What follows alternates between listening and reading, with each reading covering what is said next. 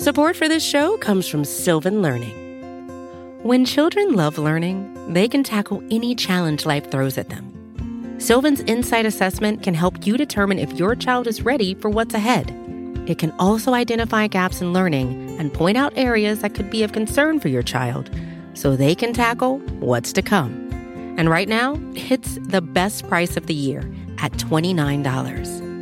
Go to sylvan29.com to learn more and get your child's assessment for only $29. That's S Y L V A N 29.com.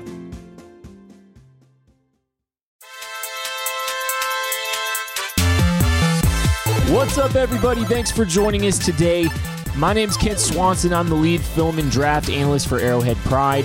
This is the AP Laboratory, where myself, Craig Stout, and Matt Lane all get together to talk about last week's game, look ahead to next week's opponents, and uh, we've got a lot to cover today. Um, we got to see Dorian O'Daniel play a little bit. Um, Kareem Hunt had an absolutely fantastic game. Um, and and and we're going to answer a lot of your questions too. We try to get as many in as we possibly can every single week. Uh, last week I think we did over 20, and we have another. Uh, we have over 20 again that we're going to cover and try to get through as many as we possibly can. Um, first off, we got to talk about the kid though. We start every week with Patrick Mahomes discussion, and we're not going to do anything different this week.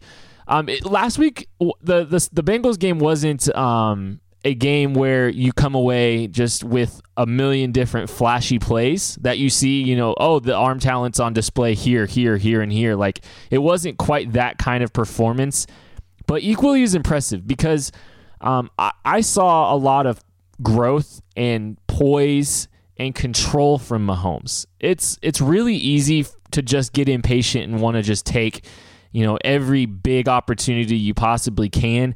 But I thought the Bengals did a pretty good job of taking away some of the vertical stretches that the Chiefs were trying to hit. And Mahomes didn't bite. He worked down and was quick and decisive to get the ball out to Kareem Hunt, and uh, and and was really controlled throughout the game. Um, I liked what he was doing from the pocket. I thought he was controlled there. I thought he he stayed very calm. Uh, a couple of the plays that he had, you know, he stepped up into the pocket, found uh, an underneath route. Uh, it, just really, really good stuff, and was moving the chains extremely efficiently. You know, um, I think there, there's a lot of value in that. It's not always going to be uh, an opportunity for Mahomes to just flash the gun and do some of these rare abilities. And don't get me wrong, there were plenty of those kind of plays still, but not to the same level of difficulty that we're always seeing and and not as as voluminous as it normally is. There was still moments where he was really really good and doing some special things that only a few people can do, but this week was more about being um, a consistent chain mover, and he did that exceptionally. You, know, you think about the Pats game, the second half of the Pats game. Mahomes completed nine passes and four of them went for touchdowns, and there's explosive plays all over the field. This week, you know, you weren't seeing big a, ton of big shots down the field. There was a couple, um, and and and some still some explosive plays, but it was just how he did it. I came away very impressed, and it's just another box that he checks off. Where you know, there's there's not very many holes that we're really getting exposed right now. Every asset or every facet of the game, you, you feel pretty confident in what the kid is doing to this point. And um, and it, it's it's really it's awesome to see. You know, you're seeing incremental improvements across the board, and he's showing some some almost veteran like um, abilities too. I think you know, so like one of the plays that we wrote about on Wednesday. This pod goes up on Wednesday, so it's probably up. Um, I think it was the last drive of the first half for the Chiefs. And the Bengals are in two man. They're running a vertical concept.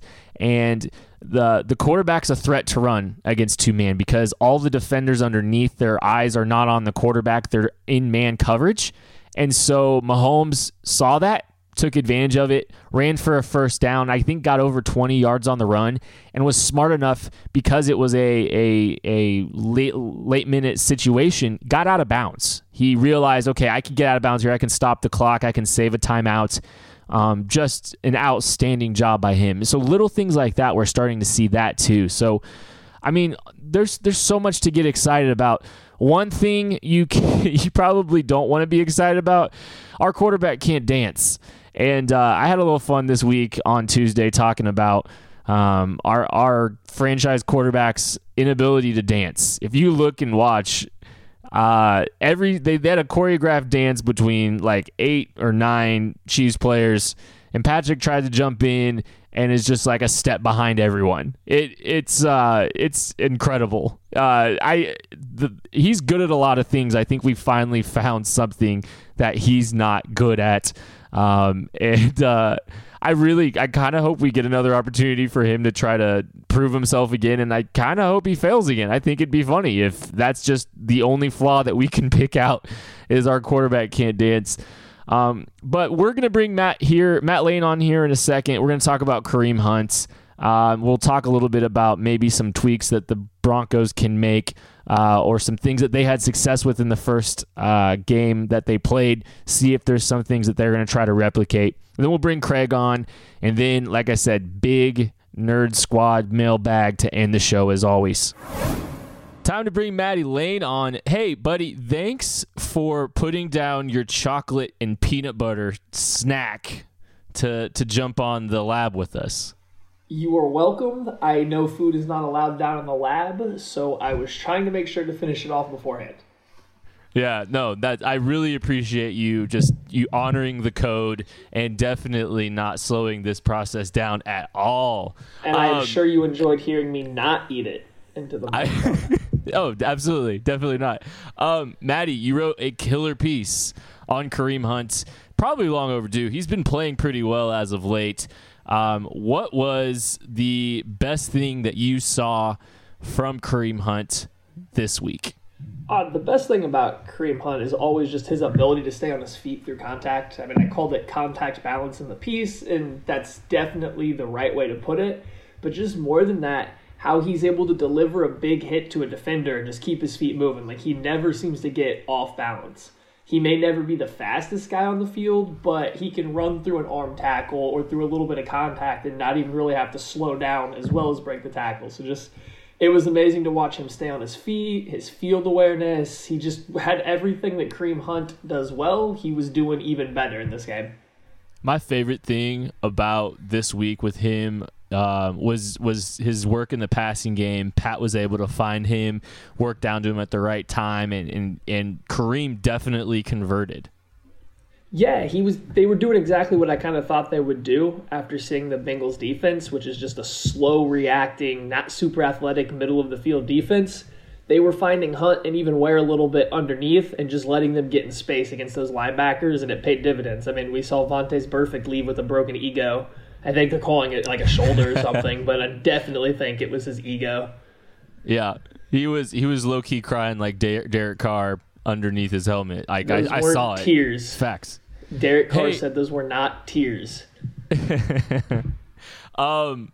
So another thing I was gonna ask you. So Vance Joseph comes out and says that Kareem Hunt that the offense runs through Kareem Hunt uh, here in Kansas City. What do you think about that statement? I'm not sure what kind of mind game Vance Joseph is playing right now. I don't know if he's trying to get Pat amped up, hoping he comes out slinging the ball five feet over receivers' heads.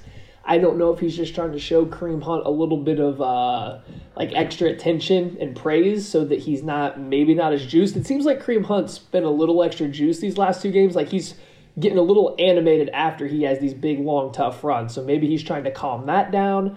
I'm not sure what his plan is with that, but that is certainly not the case, as we all know. Hunt's a great player, and was talking about a little bit when I was on the radio just a little bit ago. Hunt still may be the fourth most dangerous slash talented player on this Kansas City Chiefs offense, and he's amazing, and he can win a game by himself. But there's just so many other pieces. The offense definitely runs through Patrick Mahomes and Andy Reid's scheme. Oh, absolutely. I, I, I was kind of taken aback by that comment, um, but it is fun to see the like the games where Hunt gets his though, and like this week was definitely one of them. I really enjoyed it, and there's going to be big moments down the road, especially as the weather changes that they're going to need him. Um, so Maddie, uh, you sent me an email question someone sent directly to you, and I thought we had to read it because I mean the fact that someone emailed you specifically, I thought that was awesome. Uh, at or Tile Artisan asks I think a NFL D back should be expected to know when to look back while in coverage, especially on long vertical throws. That's why I think Lucas is so good. I hope they keep him as a starter. Uh, thank you again for your time. I love the job you guys are doing. What's your What's your thoughts on that, Maddie? So I kind of buried the question a little bit when I sent this to you, so that's on me for poor podcast management. But essentially, the question is just about why the Chiefs' defensive backs, specifically cornerbacks, don't seem to play the ball particularly well in the air. And I mean, it's something that I think everybody's kind of noticed. Nelson's missed a few picks in his career and has one that was off of a tip drill this year. Scandrick seems to play more of the man than the ball, and Fuller looks like have a little bit of struggles when he's kind of turning over his shoulder to play the ball and essentially it's just a different style of play. Some cornerbacks play better facing the quarterback, being able to read the ball and the receiver at the same time. Some guys play the ball great when they're in phase or trailing a receiver looking over their shoulder, and other guys just simply play the receiver the whole time. That's what they feel comfortable with. That's when they feel like they're in the best position. And it seems like that's kind of the way the Chiefs cornerbacks are this year. I mean, you can tell me what you think. I kind of answered the question a little bit to him, but you can go and tell me what you think about the Chiefs cornerbacks and how they're playing the ball. No, I think that's fair. I think that's I think that's a pretty fair representation of it. Um, so no, that was it was just cool. I was I'm glad we uh, were able to answer it. If anybody wants to email us questions, feel free to. I think our our email addresses are on Arrowhead Pride site. Um, Maddie, I wanted just a quick uh, kind of explanation of anything that you think the Broncos might try to repeat on defense against Patrick Mahomes uh, this coming week? Yeah, I think you're going to see a lot of the same kind of defensive front stuff that they were doing and that New England did, where you have a bunch of guys just kind of scattered and standing up along the line of scrimmage. Just get the Chiefs guessing, especially Pat, who's coming, who's dropping, play a little bit more of that contain. Von Miller looks like he's picked up his play a little bit since that game, so I do expect him to have a little bit more success against Mitchell Schwartz, although Schwartz usually has his number. And one thing that does have me a little worried is the Broncos bringing pressure up the middle with whatever the Chiefs might have to run out there at, on the interior if Morse isn't able to go. But for the most part, it's going to be more of the same that the Chiefs saw from the Patriots and then the Broncos before. Just a lot of different looks up front. And Time to talk to Craig Stout, defensive analyst for Arrowhead Pride. Uh, Craig, I'm glad you finally got to catch up and watch the game. Yeah, it was awesome. Apparently, I should book my Sunday nights with busy things for the rest of the season just so the Chiefs play like that. That was incredible. How was the How was the Modest Mouse show? Oh, it was fantastic. It was phenomenal. I could gush about it for a long, long time, but this is a football show. We don't need to talk about that. It was, it was just great. Can you gush as much about the defense this week specifically as you can uh, the popular 2000s band? yes, yes, definitely. And they started in 1997. Anyway, okay, uh, the fact that the, the fact that you know that well, okay, I guess it kind of makes sense because that was the year that you turned 40. So Yeah. Okay. Yeah. Okay. Yeah. No, you're right. You're right. That's a landmark. It makes sense now. Okay, sorry. Um what uh so yeah, the defense had a phenomenal performance. Best of the year. Why? Why? Uh, Bob threw the Bengals for a loop if we have to pick out one specific thing. Bob ran a lot of cover two man or cover five, however you want to call it, about 24% of the time this week. His season average prior to this was 7%. They didn't lean on split safety looks except in third and long situations. And this week, they leaned on him on early downs. They had the corners bail. AJ Green talked about it. It confused them. Normally, when the Chiefs bail with their corners, they're bailing to a deep cover three zone. And this week, they would feint the bail and then close in man coverage against the corner. So Andy Dalton was reading the corners a little bit and having to adjust on the fly. And the receivers were having to change their routes, and option routes weren't exactly what they were seeing. It really threw them for a loop. So Bob was great this week after a really poor New England game And then the defense, just as a whole, tackled better. They they worked as a unit a lot better. Coverage responsibilities were better. Everything was just better. It it was good to be home, and it was good to play a team like that. Speaking of better, do you know who is better in coverage than Anthony Hitchens and Reggie Ragland? Me? well, yeah, you too, but uh, we saw Dorian O'Daniel finally. Yes, we did. And that's the other thing that uh, Bob put together this week. Dorian O'Daniel was in the game in the Chiefs' dime package. They specifically put him there as the lone off ball linebacker, replacing Anthony Hitchens and Reggie Ragland with Eric Murray and Dorian O'Daniel there in the center of the field as hook defenders. And Dorian O'Daniel was in man coverage against the tight end on all of these plays, usually second and third and long, although they did run some early down dime later in the game to try and get him some more looks. He looked phenomenal getting to the edge, using his speed, you know, uh, defending stretch plays, defending screen passes. It was really good. So I think that they're going to use him more. They're going to lean on the dime a little more, especially as the chief safeties get healthy here. We're going to see more Dorian O'Daniel. And then now with Terrence Smith out, he'll probably get a little bit of run in the nickel, but he didn't look great defending interior runs. He doesn't look great in zone. So I think it is a situation where they're going to use him just in the dime and just in man coverage. So why have we not seen him earlier? I it, I, it confounds me because what they asked him to do this week wasn't anything super complex out of the dime. I'm not sure what it is. I'm not sure if they were just giving Anthony Hitchens six weeks to try and you know, develop and get better with his understanding and and maybe get a little faster. Maybe that, you know, Hammy's still bugging him a little bit. I'm not sure what the deal was, but it really seemed this week like Bob said, well, okay, it's time to get the kid in there. Now, the, the caveat to him being on the field like that, you're not going to run a zone coverage with him. So when he steps on the field, the offense knows that Yeah. they're going to be in man. Right. It, it, it tips the hand of the defensive coordinator by him being on the field. Now, he's definitely good when he's on the field, but it does give you a little bit of a schematic disadvantage in that frame. Uh, That's a very good point. So if he's going to continue to get more run, they might have to mix some things up. That's something to keep an eye on for sure. Um, okay, uh, Craigery, we got beer questions because y- you clamored for them last week, and our guy at Keith McLean seventy eight asks, "Can you explain what an IPA is?" Let's start with there. Uh, let's just start with that question. Explain to us what an IPA is. We'll, we'll hit these quick because I can talk beer at length. An IPA is an India Pale Ale. It is an aggressively hopped, usually higher ABV beer than like a pale ale. They used to make them. They they used to aggressively hop English pale ales and actually ship them on ships to India. Hence the name India Pale Ale. Oh, uh, that was interesting. I was actually going to ask why they asked about why they called him India. Uh, okay, what's the difference between an ale and a lager?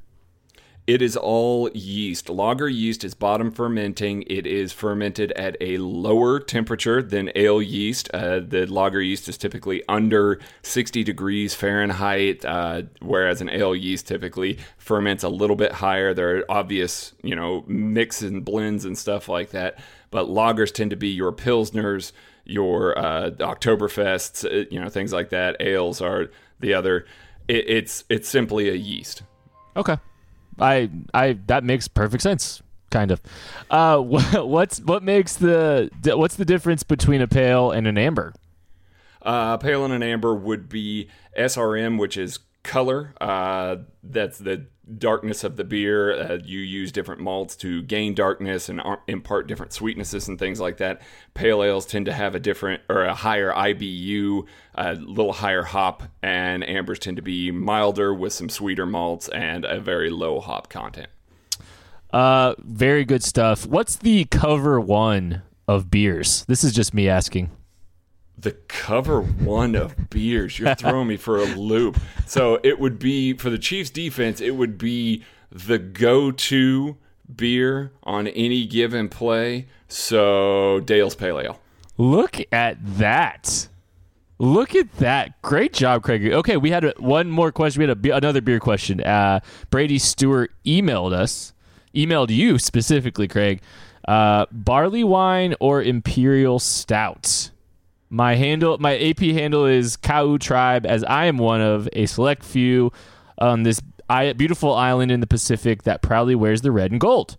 Although I think uh, that may change in the upcoming Mahomes AFC Championship area. I love your show, brother. Keep up the great work. That's the coolest email ever. Uh, let's answer his question. Brady, thanks for listening to the show. Let's answer his question for sure. Yeah, big props, Brady. Uh, this one's a tough one because when it's during spring and summer, I'm not feeling stouts so much, so I tend to be more of a barley wine guy. But there are some barley wines that are a little too sweet for me. I like a little more aggressively hopped barley wine. I realize that's not necessarily per style, but I do like a little more aggressively hopped barley wine. Meanwhile, right now, I am going stout every time. Imperial Stout, give me a meal and a bottle. That's what I want right now. Great stuff, Brady. Thank you so much for listening, man. Uh, really cool that you know you're repping the Chiefs out there. Um, one quick question. Give me a quick answer. Something the Broncos will try to repeat on offense. Gregory. I. They better hope the Chiefs tackle about as poorly as they did last time. that that was the downfall of their last matchup. The Chiefs couldn't tackle to save their life, and they targeted Ron Parker. This is pre Jordan Lucas. This is pre Dorian O'Daniel in the dime. The Chiefs ran a lot of dime last time. I think that the Chiefs actually have a much better matchup this time. They've sorted this themselves out a little bit. If the Chiefs tackle, this game's not close. The Chiefs are riding the Lucas locomotive all the way to defensive domination. That's Barley Hop, Craig Stout. Let's bring Maddie on and do a little uh, mailbag here reunited, and it feels so good to be back with the rest of the Nerd Squad. Fellas, we got a lot to cover. I added every question under the sun. I tried to get to as many as we possibly could today. Let's jump right in at Chief Boy RDG. If the trade values are similar, would you rather trade for Landon Collins or Patrick Peterson? Or would you just ride this out, keep your picks, and see if the defense can build on what we saw this week? I mean, for me, it just depends on what you're giving up. I mean, it's been the hot topic all day in the last two days here. So, essentially, what you're looking at is all I care about is going into the draft next year. I want to have the flexibility to be able to move around wherever I want to, which includes up in the draft. Uh, the draft class is great for edge and interior defensive linemen, and I think the Chiefs are going to need major help at both of those. So if the Chiefs get rid of their first round pick this year and a second, or their first next year, they're just limiting themselves so much in the ability to move up, and you're going to be stuck with the last guy on the list that just happens to fall for whatever reason to get. So I'm not down for that if the trade value for both Landon Collins or Patrick Peterson is the same and it still allows me to be flexible on what I'm doing in the draft, then I'm going to take Patrick Peterson at this point in time. I think I've seen enough from Jordan Lucas and Dan Sorensen maybe coming back soon. Still have hope for Eric Berry that I think will be okay at safety, so I would take the player at a slightly bigger position of need now.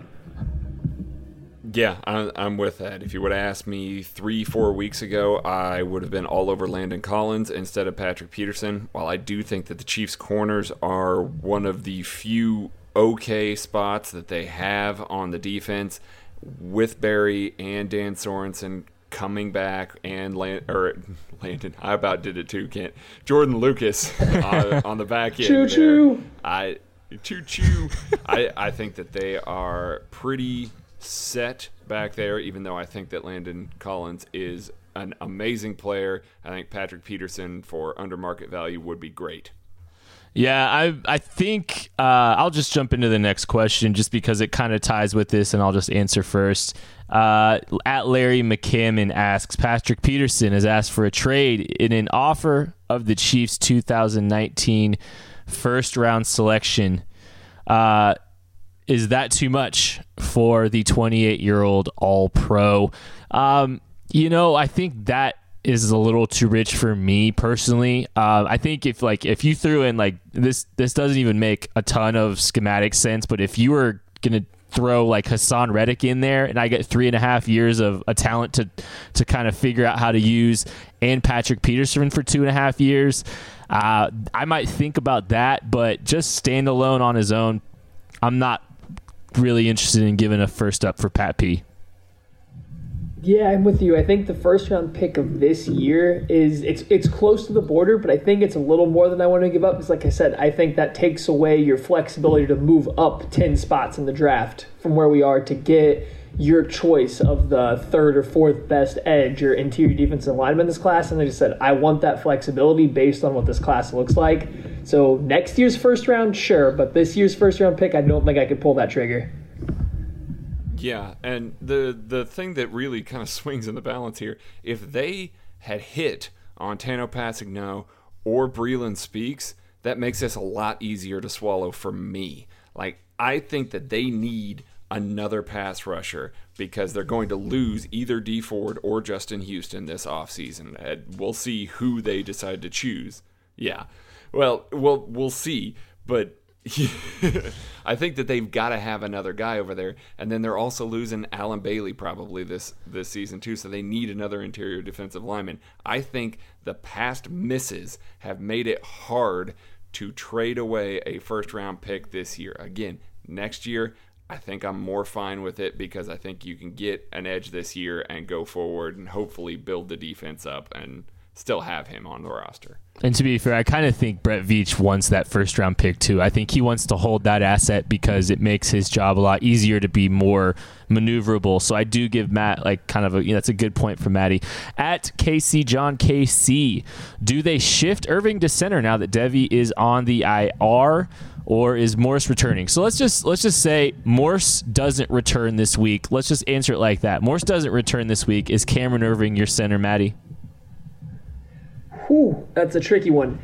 I think if Irving is in the plans to be cent- the center next year, if they decide to move on from Morse, then yes, you sit, shift Irving over to center and you play Wylie and Allen around him. If they have no interest in moving Irving to center like full time, if he's a starting guard in their eyes and will always be that, then don't move him and make everybody play next to someone new that's the scary thing. If you move Irving to center, every single person on the offensive line is playing next to a new player, and that's kind of a rough ask for a whole offensive line unit.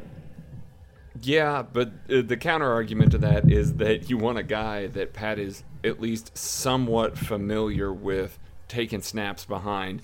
Uh, Cam Irving got to play a little bit of center during the preseason he's at least gotten snaps with Pat. If you don't, then then who who is the guy that's really getting snaps to Pat? It's a guy that hasn't really worked with him very much. So I, I think they might go with Cam Irving, even though he's been very good at left guard, and that uh, that seems to be the spot that they want to play him in.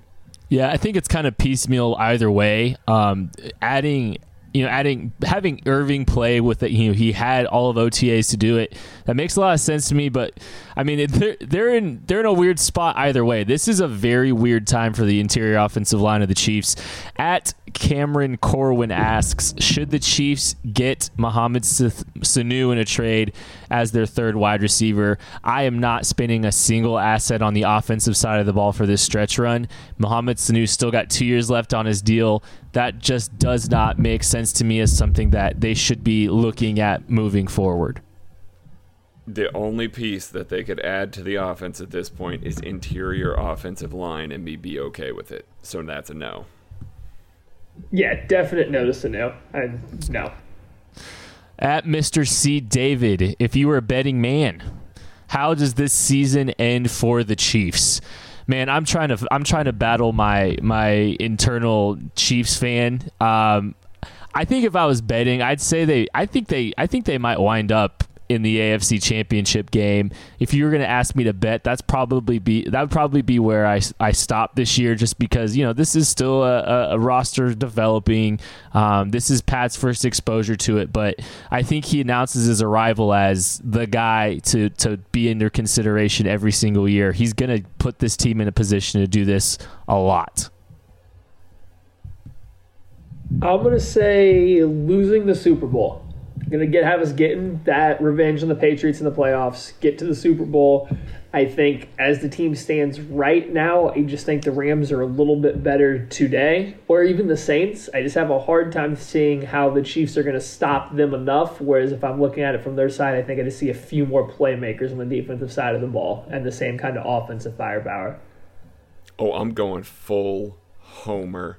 Super Bowl oh, win this year. They win two home playoff games to get there, and they win the whole damn thing. If I get the field, how much money are we betting, Craig? Uh, no, no, no, no, no, no.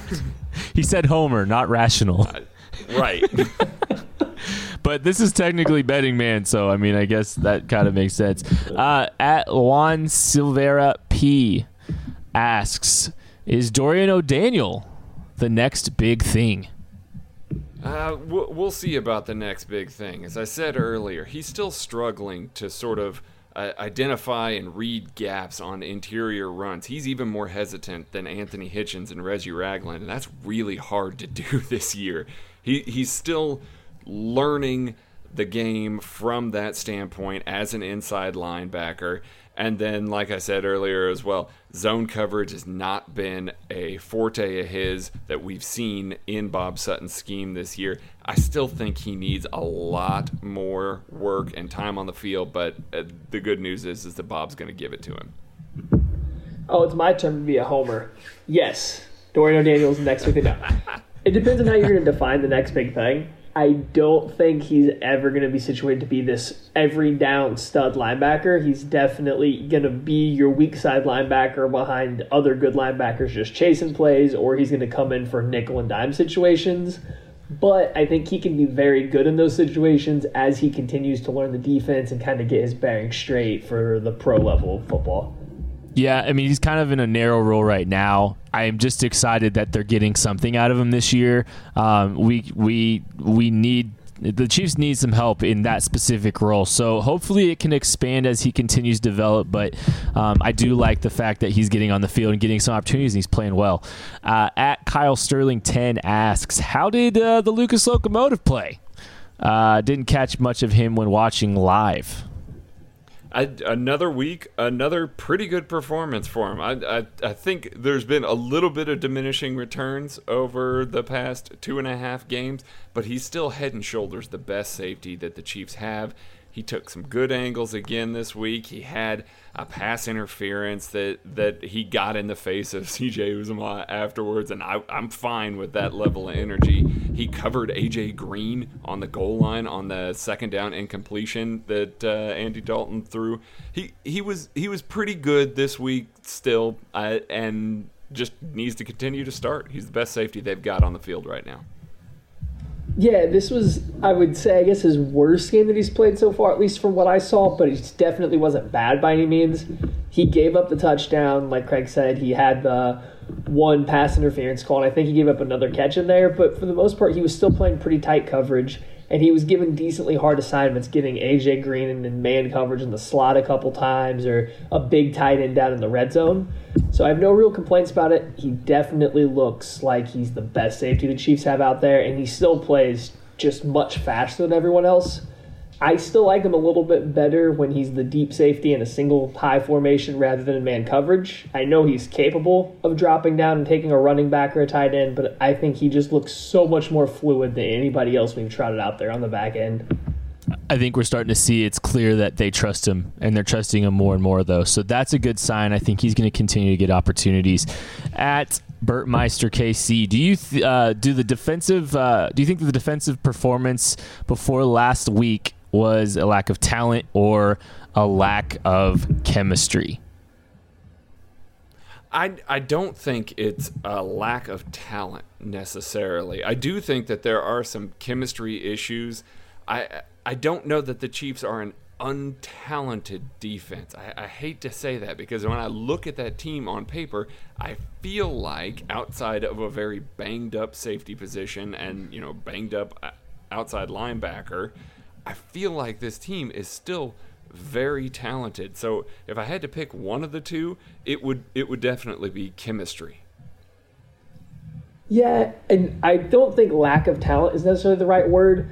I do, however, think that the Chiefs' talent level on their defense was probably a little had too high expectations from fans for the team to fill. Anthony Hitchens, Reggie Ragland, and I'm at fault for some of this too. I just everybody got super hyped up for these guys, kind of expecting another big step, and this just to be a completely new team. And it maybe it is a chemistry thing, and they're just not ready to be that yet. But it just doesn't seem like they're quite living up to what fans had expectations for.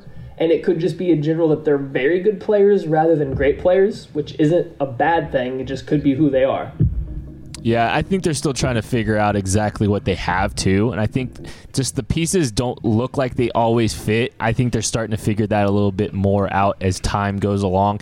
Uh, at Ned Ewing seventy seven asks, watching Pat dictate to the sideline that calls be delivered faster, watching him go to the checkdowns, stop and say we're good, uh, and watching him try to beat the challenge uh, with the snap after the Watkins drop makes me think that this is Pat's team. Um, has he has he been given the keys? Uh, I I think so, and I think you're slowly seeing week over week this team become Patrick Mahomes' team, and I think the Jaguars game there seeming to kind of be a, a flip switched or switch flipped, uh, where you know the energy around the team is kind of in a realization like that this kid's for real. This kid can take us everywhere we want, and we need to play as such. So I do think that there's some truth to that.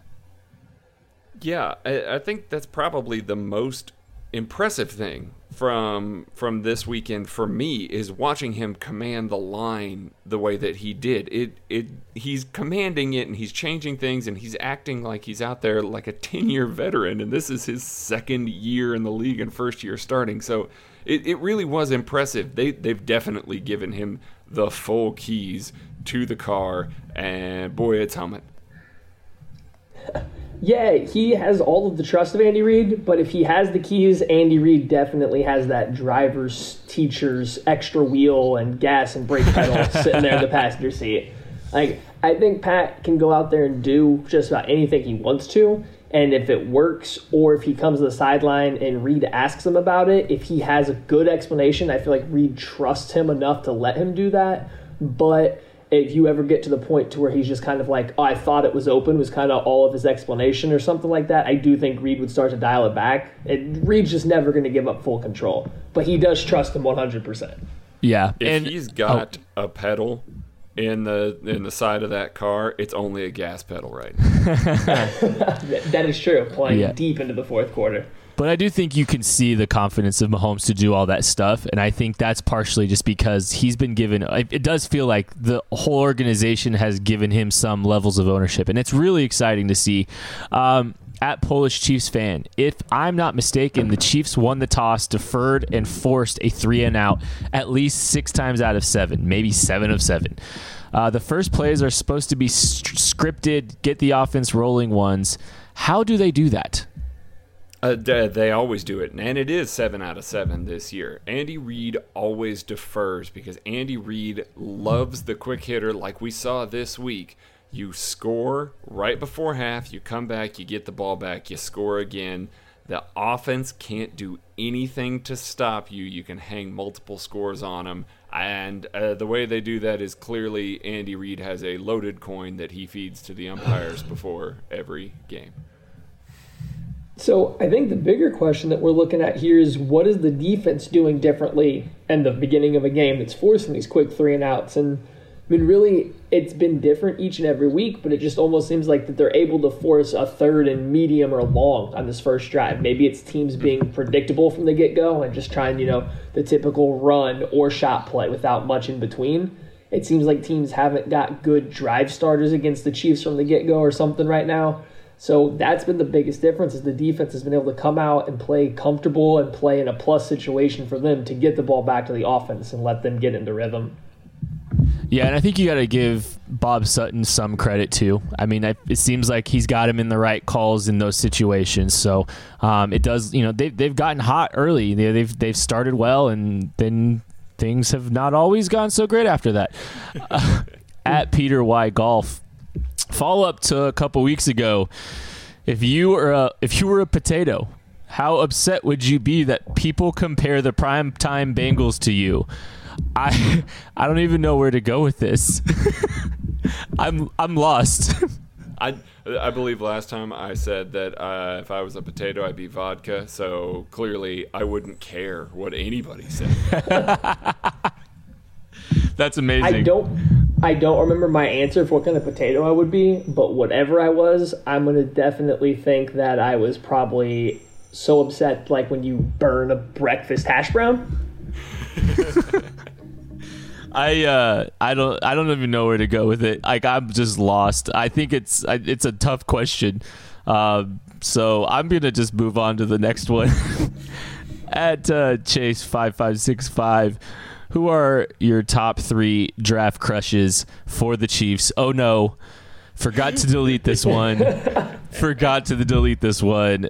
Maddie. So is this like top three draft crushes at every position that I've watched so far? Oh, no, no. oh, no. This is my Oh. fear. This is my nightmare. I want to see my kids. My kid. Say, wait a second. Is there big news being announced No, on the pod right no. now? There's Okay. not. All right, we'll stick to three for this week, but I'm telling you guys, bring more draft questions. We have longer answers. You guys ask them. Kent has to let me talk about them. That's the way this works. So, number one, been probably my draft crush for since midway through last year, and it's not really fair because I'm sure it's a lot of people's, but Ed Oliver, defensive tackle, Houston, undersized, super quick. He's kind of a tweener right now, but he does directly play on the inside of an interior defensive line. He understands leverage super well, so his size isn't as big of a deal to me as it's going to be, I think, to the NFL. I still expect him to go in the top half of the first round, but Ed Oliver is an absolute stud. I have no qualms with saying he might not be quite as good, but I still have no problems comparing him to Aaron Donald at any given time. Next is Deionte Thompson, safety from Alabama. He's a little bit of a blend of Malik Hooker and Derwin James. Crazy, I know. He's not quite as good as either one of them at their best thing, so he's not quite as good of a center fielder as Malik Hooker. Has a little bit less range, maybe plays the ball a tiny bit worse, and he's not quite as big and physical as Derwin James, but he still can play in the box better than Malik Hooker could. So he's just a perfect mix of these two of the best safeties that I've seen come out lately. And then finally, this is the newest additions, Jachai Polite, edge rusher out of Florida. He reminds me a little bit of Dee Ford at Auburn, and he just has a crazy fast first step. But unlike Dee Ford, he's definitely thicker already. Now, he did lose weight this year, so he's probably playing at about 245, 250, but it's a solid 245, 250. And he's got a great bend already around the edge to go with that first step. And he's got counters on top of counters for it already. Like, he's a nuanced pass rusher for a guy that seems to have really just jumped on this big screen this year. Well, after that, now uh, my my three guys. Deionte Thompson is one of is one of my three as well. I love his game. I think that he makes the Chiefs a much much better team. He can do a little bit of everything, like Matt said. Great blend of it. So I'm fully on board with him. Uh, I also one of my guys from even before the season, Rashan Gary. I know he's a little bit undersized.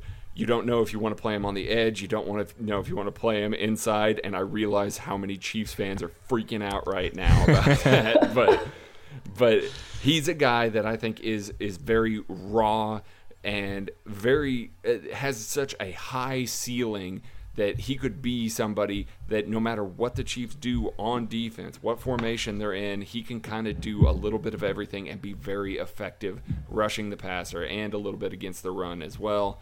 And then my final guy is an inside linebacker out of West Virginia, David Long Jr. He's about 220. He's so he's a little bit lighter guy, kind of in a in a Dorian O'Daniel, you know, weak side role, but he is a tackle collector. He's great in coverage. He's been fantastic for West Virginia this year. So I am fully on board with taking an inside linebacker high every single year. I love him. So let, let's do that. Gross.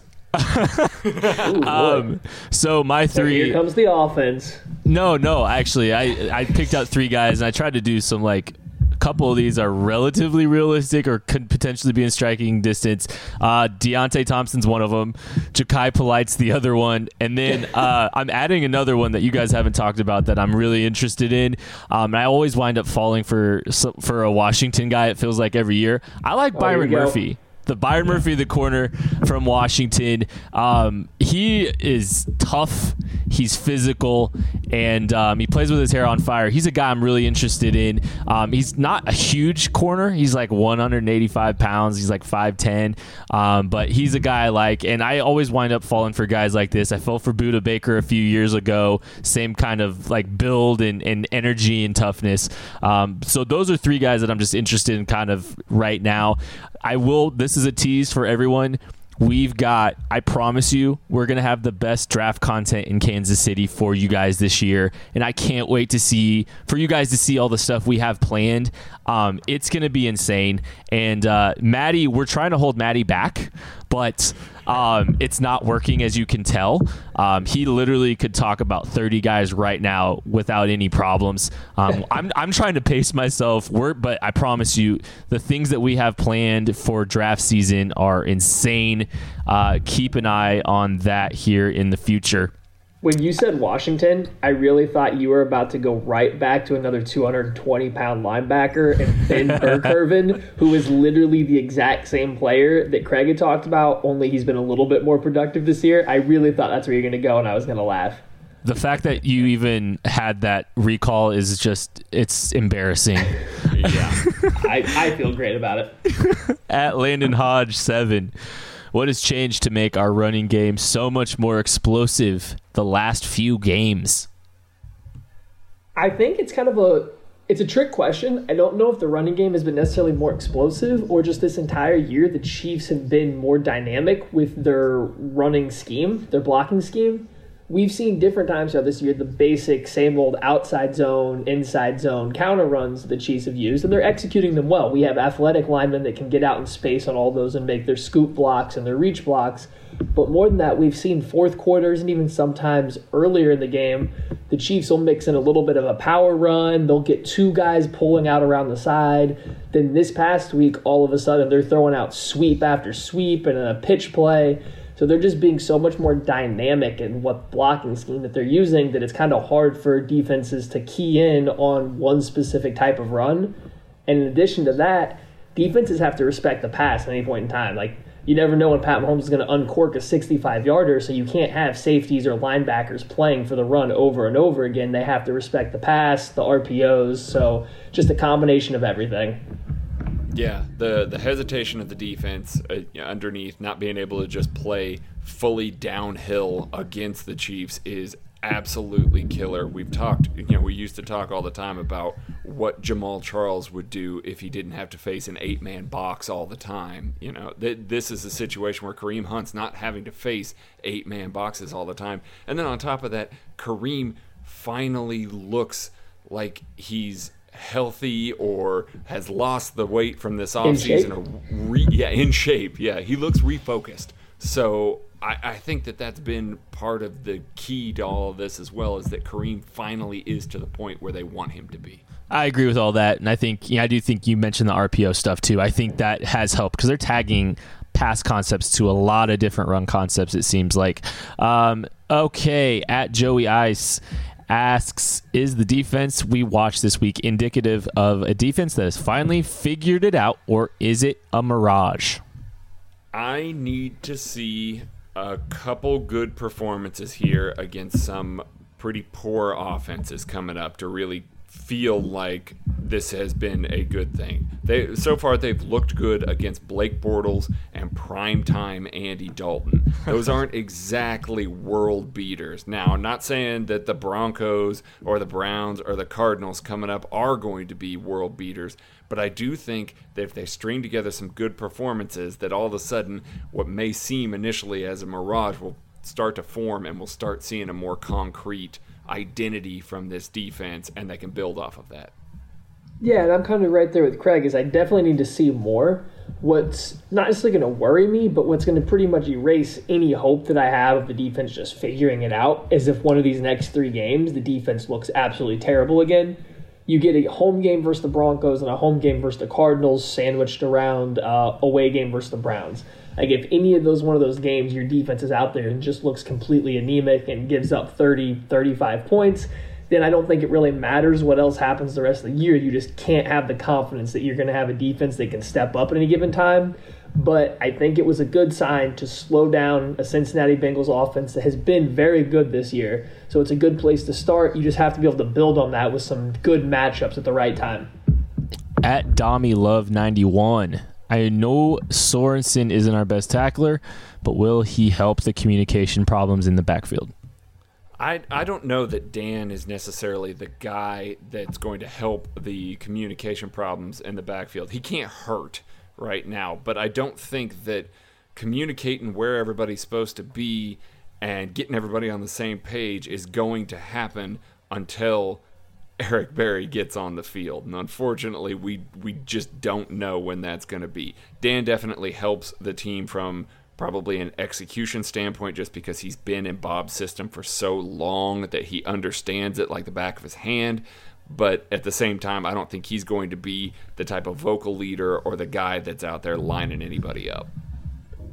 Yeah, and I think that's what the Chiefs are missing right now is just a leader, quote unquote, that's on the field. I know kind of Ron Parker is a little bit of that to the secondary, but you're missing Eric Berry, you're missing Justin Houston. Hitchens and Ragland are trying to step up and be the leaders of the defense because they're actually out on the field. It's just kind of hard when you see them making, I'm sure for the other players, seeing them just being a little slow to react and making some mistakes so often to really get a lead when you're having to think so hard about what you're doing. So Sorensen may help with that because, like Craig said, he definitely knows the system and he can probably help fix a few commu- miscommunication issues. But I don't think he's going to be that on the field leader that the Chiefs seem like they've been missing so far this year. At Al underscore Haig, is Breeland Speaks better than Tanoh Kpassagnon? And looking back at last year's all defensive draft, does it look better than we thought? All right. Is Speaks better than Kpassagnon. The chief staff certainly seems to think so. Based on what we've seen in regular season games as an all around player, I would have to say yes, he's a better all around player. I still think K Pass has put together better pass rushes in the limited time he saw early this year. He seems to win a little bit quicker, seems to have a better idea how to win and how to attack blockers. But he hasn't been in, I don't think, on a single run play this year. And if he has, it's been like one or two because of injury or rest. The Chiefs just simply don't trust to put him out there on run plays, and even his pass rushing snaps are limited. So clearly, Speaks is higher up on the pecking order than K passes at this point in time, in my opinion. And does the draft look better than we thought? I think it's still too early to say. Watts started to show some promise before he got hurt. We finally saw Daniel get out on the field, and Speaks has put together two better games but even his two better games have just been like solid. He's out there trying and not looking completely terrible in all aspects of the game. Nobody's really the biggest play that our safeties have made so far is a sack by Watts on a blitz and a screen blown up by Dorian O'Daniel. Like those are kind of what we're looking at now. That's just like single plays right off the top. You can maybe throw Speaks late sack in after he had dropped into coverage on Brady. Like that's your best plays from this rookie class so far, and you're seven games in you shouldn't be able to count those on one hand, I don't think, at this point in time of the season. Yeah, and we all know that Bob Sutton doesn't really play young players. It, it, takes a while for him to get guys that learn the scheme that he can trust to be on the field. And that in itself, I think, speaks certain volumes about Breeland Speaks. Yeah, there's been a lot of, you know, the, Justin Houston is hurt and Tanoh is hurt, but they have Frank Zombo in house. We know that Bob Sutton wants to use Frank Zombo. this is not a question. Bob Sutton loves using Frank Zombo. Breeland Speaks has played 93% and 98% of the sl- snaps over the past two weeks. If Bob did not trust him to execute and do things properly, we would definitely be seeing another guy in there more often. So I think maybe Speaks has picked up the book, understands things maybe from a football level better than Tanoh does. But yeah, I'm I'm with Matt. I think Kpassagnon is a better pass rusher to this point. Boy, the fact that the Zombo line is now our measurement for positivity is just stunning. I it's That's all, where we are. yeah, I, I think this draft is going to be measured on Breeland Speaks and what he's able to do. And I still don't feel optimistic that he's going to be anything of significance or great value. At Kennedy Taylor A asks, How many total middle fingers from Bengals fans made the air this week? I think they showed about eight Bengals fans, so we're gonna go with mm, 16 middle fingers. Maybe. Yeah. I'm gonna go with 17. Uh, yeah, it Checks that- out. that- that's amazing. I, I, it was, I, I turned up on the TV and I was like, oh wow, wow, that's uh, that's something. It's kind of funny that it got caught. It didn't get ca- caught. It was, uh, it was kind of funny. Uh, Why are at- the Bengals like fan group dressed as like luchadors? Like I understand the Tigers, but why was there so many dressed in like wrestling costumes? Because they get to cover their face. I was like, is that like a Cincinnati thing? Like, is that the I, new paper I don't sack? know. I, I don't think so. I think they just we just caught the right fan base on the on the TV. Um, Luchador. Okay. yeah, A- and and Barchek, best barbecue place in Kansas City, not named Joe's, Gates, Bryant's, Q39, or Jack Stack. Oh, I got a few places. Uh, the one I'll give you, I'll I'll say Burnt End Barbecue in Overland Park. They have phenomenal burn ends. They better if they're going to use that name, and their sides are ridiculous. Okay, so uh, not living in Kansas City, they have exhausted the majority of my barbecue places there, but I have heard great things about Slaps Barbecue. supposedly Ooh. the best ribs in Kansas City. That's what I've I'm heard. intrigued. Same thing. Um, that was the my go-to places have now been named. However, they did leave one out, the Char Bar in Westport area. All about the Char Bar. The food's pretty good, but you get there at the right time. They have the what was it, two three dollar wells of whiskey. So it really doesn't matter how good the food is if you get there at the right time. So yeah, at Volmer Josh. It's all about the small things. We hear pressers where they say get a little bit better every day. Who and what did you guys see this week that is encouraging? Great question. I think that Spencer Ware getting so much run in the two minute drill and late in the game is actually going to be very helpful. Right now, and I saw this on Twitter, and I apologize whoever originally said it, but they said that they kind of get the air sucked out of them when they see Spencer Ware out there on the field. Not that he's bad, it's just he's so much less dynamic than it seems like everybody else. And I kind of see where he's coming from a little bit. So I think it was nice to get Spencer Ware some more touches get him the ball in space, let him have a couple big gains. And Reid said after the game that he felt like Ware's legs looked a little bit heavy down the stretch. Excuse me. So he liked getting him to get that run and stuff in there. So I think it was good to get Ware out there, get him back in the flow of getting more than just a check down or being in there to block and passing situations. Yeah, and for me, uh, you know, obviously Bob letting him hang out a little bit this week again was was a good thing. I, he needs to do more of that. I think we're starting to see him embrace a little more a, a risk this year, and I think that's hard for him to do as a guy who's a very risk averse defensive coordinator. But with this offense, I think we are starting to see a few more things out of him that are, in his book at least, risky. And then Reggie Ragland has put together a couple decent performances. Still not great. Still a missed tackle or two here, but he's filling better. He's in the gaps better. He's more aggressive, and it's showing up in the run game a little bit more. Ah, that's a good call, though. I did think Reggie looked a little bit better. Um, I, I, I think, uh, I think Dorian O'Daniel's got to be mentioned in this conversation. I know it's an easy get out, but like honestly, like the fact that he got on the field, the fact that he was, you know, given some trust to go out and do that and then execute at a high level. I mean, that's seeing growth and improvement enough that they trust him means a lot. And it could really, really help this defense moving forward, having someone like that to, to lean on a little bit for some situations. What do you Uh, guys think, real quick, about them clearly trying to get O'Daniel in there before the Terrance Smith injury? Like, it was clearly a thing. How do you think that went down in the week of practice? Do you think Sutton was just like, okay, we got to get this guy on the field? He's shown me enough now that he can get out there in specific situations?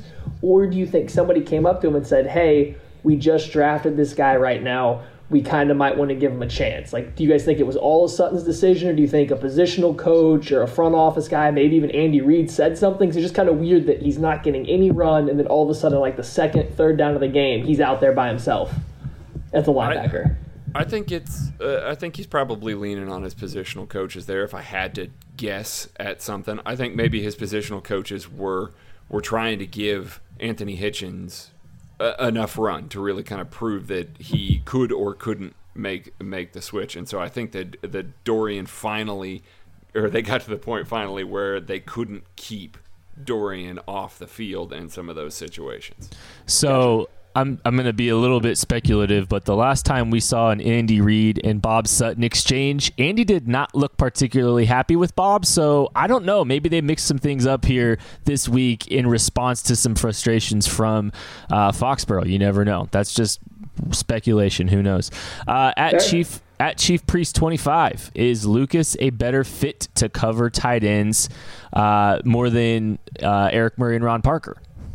Uh, yeah, Eric Murray's not a, a terrible man safety. Uh, Ron Parker just struggles with with bigger body you know receivers. There, he he's okay enough covering a corner out of the slot, or at least used to be. I don't. I, we don't really see it that very much this year. Uh, Lucas is clearly the better of those three, but like like Maddie said earlier, Lucas needs to be the deep safety. He is the best guy that they can put back there. So I'd prefer not to have that. Even though this week when Bob went split safeties and Lucas on the field, Lucas was up covering the slot, and Eric Murray and Ron Parker were back. Yeah, and that's it. I definitely like Lucas best in the back end compared to everybody else. And I think it's his best spot so far, but I also just definitely like him better as the single high, better than Murray or Parker or what we saw out of Watts beforehand. So I want him back there. As far as covering tight end goes, he and Murray seem pretty similar to me. I actually do think Murray plays. They both play very physical, but I think Murray plays better press coverage on a tight end, even though he's giving up a ton of size than Lucas does. But it's not a huge difference. I would just rather see Lucas get to stay in the back and Eric Murray up on tight ends rather than vice versa, just because I think Lucas is more dynamic on the back end than Murray ever will be. So I'm going to jump to this question real quick, and we got one more after that. But at Timindus79 asks when Sorensen res- returns, assuming no Berry for now, how would you like to see the safeties used? So we've kind of started to answer that question. Uh, Craig, jump in and just kind of finish that one. Oh man, it it that's that's really tough for me. Uh, Eric Murray seems destined to be the backup behind Jordan Lucas. Now, at the end of the game, when the backups were in the game, Eric Murray was still playing and Jordan Lucas got the break. So that should tell you right there how Bob Sutton or Emmitt Thomas, uh, you know, Al Harris views those guys. So I think that if I had to say, Dan Sorensen maybe comes in and bumps Jordan Lucas to the third safety, Ooh. but I do oh. think I don't like it. I don't like it. Trust me, I don't like it because I, I think that Dan Sorensen should bump Ron Parker to the third safety if I had to pick one of those. But I do think that he bumps Lucas to the third safety. But I also think that they start leaning a little more on the dime. Maybe that's why we saw Dorian O'Daniel in it as much as we did this week. They went 21% of the game in the dime this week. So I'm gonna kind of say it's my as my hope is what they're gonna do, and that's that when Sorensen comes back, while he's working his way in, I actually don't even want him to be a starter. Like I think his injury is gonna take a while to get back into game shape. Even if he's cleared to start practicing this week and prep plays as soon as he can, you know, not necessarily uh, this weekend, but I think the game after that. I just don't think that it's going to be a while before he's ready to play a significant load of snaps. So even once he does, I think I'm looking more towards Sorensen being your third safety He's coming in for less snaps. You're using him closer to the box, not as much back deep, which goes against what I saw in film last year. But they clearly like Sorensen down in the box last year a little bit more. Don't think he's the best down there as he is back deep. But at the same time, I also think Lucas has shown to be better single high safety than Sorensen is either. So I'm sticking with Lucas as my starter. He's playing deep most of the time. Sorensen comes back. He gets to be my third safety. I'm putting Murray out there over on Parker between Murray, Sorensen, I think that's enough people that know the system that I don't need Ron Parker's wisdom or knowledge of the system anymore to make sure everything's right. I, it's awesome that he's come up with two good picks this year from being in a, the general right spot and made good reads and plays on both of them. But there's just so much not good in between those two players. like yeah. his knowledge of the system just no longer is going to make it up for me if everybody else is starting to finally catch on. Right. And check my post tomorrow. Uh, I actually highlight Ron, Ron, took some really, really terrible angles at plays this week. Just what just ghastly he struggles angel. to tackle. I mean, more, yeah. So Shocked. It, yeah. Yeah, that's yeah. Just get Ron Parker off the field. Um, at Chase hey, Peoples. do you want to tell everybody what you compared uh, Ron Parker to? With the no, Lucas locomotive? Do you want to tell no. us what Ron? Okay. No, we're good. Ask someone if someone wants to know. Just ask us on Twitter. If you listened this late into the pod, you deserve to know that answer. uh, at Chase Peoples one.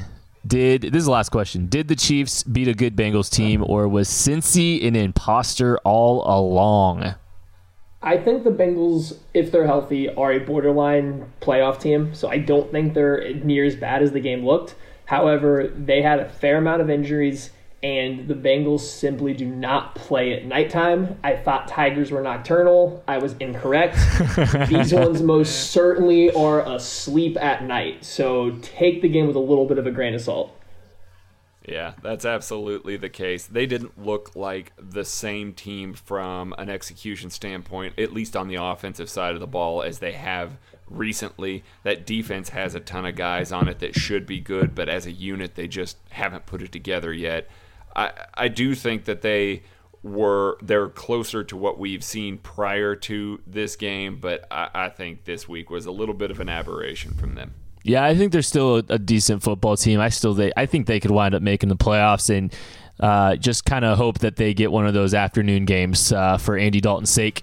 Uh, that's going to do it for this week, guys. Thanks for listening. I know we went a little bit long, but we try to get as many questions as we can in of you guys, and thank you for all of them. We'll catch you next week. Choo choo.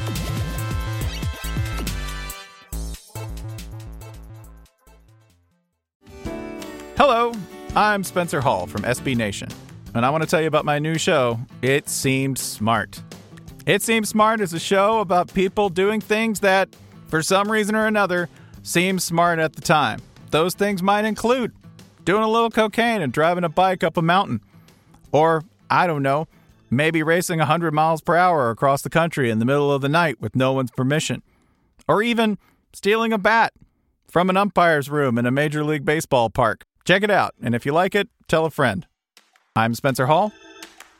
Don't do anything smart.